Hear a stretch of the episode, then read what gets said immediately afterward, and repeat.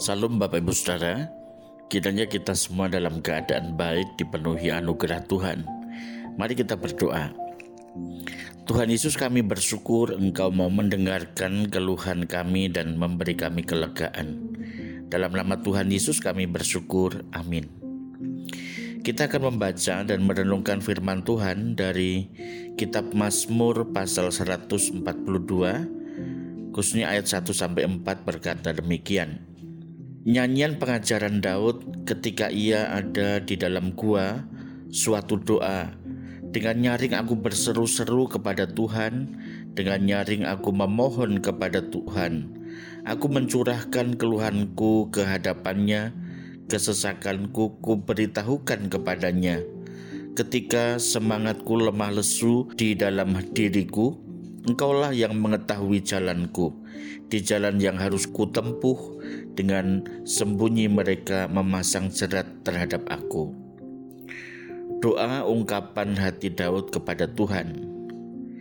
Kadangkala dalam kehidupan kita, kita menghadapi kenyataan yang tidak adil, timbul keinginan untuk membela diri sebab memang tidak kita temukan kesalahan yang kita perbuat Kenyataan ini seperti kisah Daud menghadapi Raja Saul yang begitu marah dan membencinya karena iri hati kepada Daud.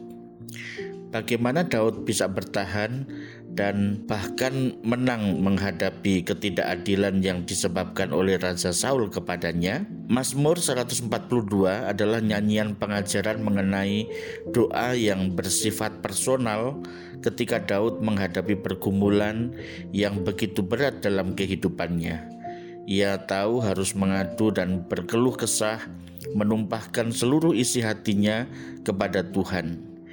Daud mengajarkan kepada kita untuk menyatakan perasaan dan isi hati kita dengan terbuka kepada Tuhan, supaya kita beroleh kelegaan. Namun, tidak hanya berhenti di sana, Daud berseru menyatakan kepercayaannya sebagai bagian dari permohonan minta pertolongan Tuhan yang memberi perlindungan dari musuh yang menginginkan kematiannya. Kalau kita membaca ayat yang ke-6. Ketika segala sesuatu yang kita harapkan tidak berdaya untuk menolong kita, maka kehadiran Tuhan menjadi satu-satunya tempat sandaran dan pengharapan. Sebab Tuhan senantiasa menyertai kita dan hadir untuk mengangkat beban kehidupan kita yang berat sekalipun dan Tuhan begitu peduli dan dapat merasakan kesesakan hati kita.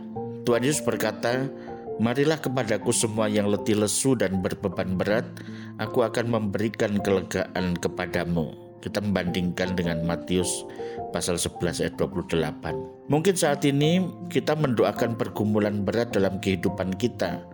Masalah itu masih dan sedang kita hadapi, tetapi berseru kepada Tuhan dalam doa pribadi kita membuat perspektif kita akan pergumulan itu menjadi berbeda.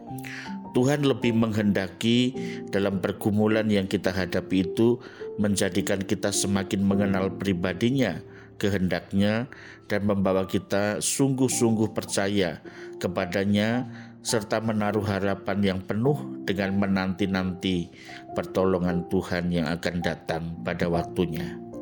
Mari kita berdoa. Tuhan Yesus ketika kami menghadapi pergumulan hidup, Tolonglah kami supaya iman kami tidak goyah, bahkan semakin teguh. Terima kasih Tuhan kami bersyukur memohon di dalam nama Tuhan Yesus. Amin.